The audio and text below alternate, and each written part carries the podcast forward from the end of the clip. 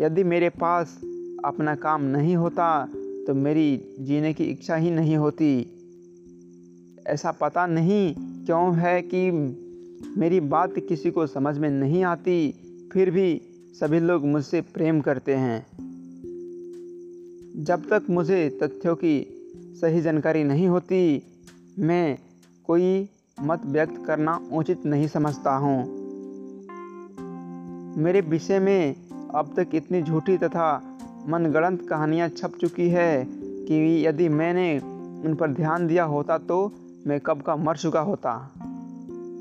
मेरे वैज्ञानिक कार्य अन्य किसी भावना से प्रेरित न होकर प्रकृति रहस्यों को समझने की अत्याज्य इच्छा से प्रेरित है। न्याय के प्रति मेरा प्रेम तथा मानवीय परिस्थितियों में सुधार हेतु योगदान देने के लिए प्रयासरत रहने की मेरी भावना मेरे वैज्ञानिक रुचियों से सर्वथा भिन्न है। मेरे पास कोई विशेष योग्यता नहीं है। बात सिर्फ़ यह है कि मैं वास्तविक रूप से उत्सुक हूँ। पूरी उम्र मैं वस्तुनिष्ठ मामलों से संबंधित रहा हूँ, किंतु मुझे भी उनमें रुचि है। उन लोगों की चिंतन प्रक्रियाओं को पुनः सृजित करना मेरा शौक है।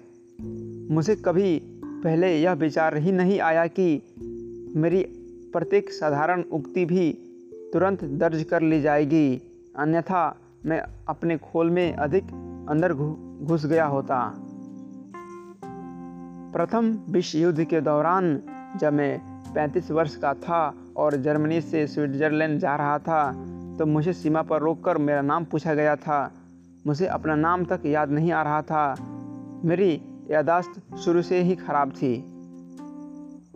पहले मेरा नाम अपने दादाजी के नाम पर अब्राहम रखा जाना तय हुआ था, किंतु मेरे माता पिता को यह नाम कुछ यहूदी जैसा लगा तो उन्होंने अ का उपयोग करते हुए मेरा नाम अल्बर्ट रख दिया। मुझे जितनी दंगी या आत्म प्रदर्शनी समझा जाता है, उतना मैं हूँ नहीं। तथा जैसा कि माना जाता है, मेरे पास कुछ महत्वपूर्ण कहने के लिए उतना है भी नहीं। ईश्वर ने मुझे खच्चर जैसा हठ और काफ़ी तेज गंध प्रदान की है। जब मैं युवा था तो अपने जीवन में सिर्फ़ यह चाहता था कि किसी कोने में बैठकर चुपचाप मैं अपना काम कर सकूँ और कोई मेरी ओर ध्यान ना दें। अब देखिए, मेरे साथ क्या हो रहा है।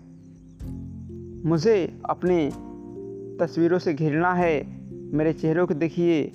मेरी, यदि मेरी मुझे ना होती तो मैं औरत लगता। मैंने अपना कार्य यहाँ समाप्त कर दिया है। मैं हमेशा से सीधा साधा व्यक्ति रहा हूँ।